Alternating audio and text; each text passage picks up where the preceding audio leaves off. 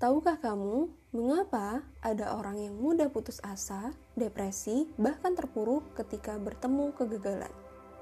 Ada juga orang yang pantang menyerah dan terus bersemangat dalam menggapai impian meski kerap kali menghadapi kegagalan.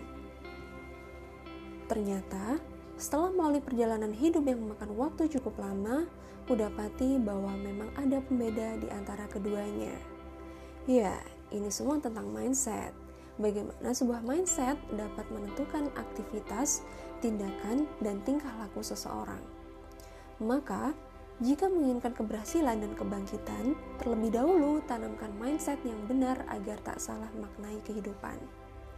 Dari mana berasal, untuk apa hidup, dan ke mana setelah mati.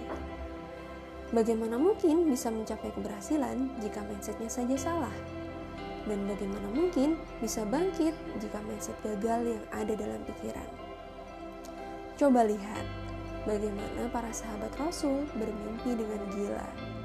Keberhasilannya menanamkan mindset positif dalam diri membuatnya terus berjuang hingga titik penghabisan. Kehidupannya penuh lelah, air mata, dan kegagalan, bahkan ancaman nyawa.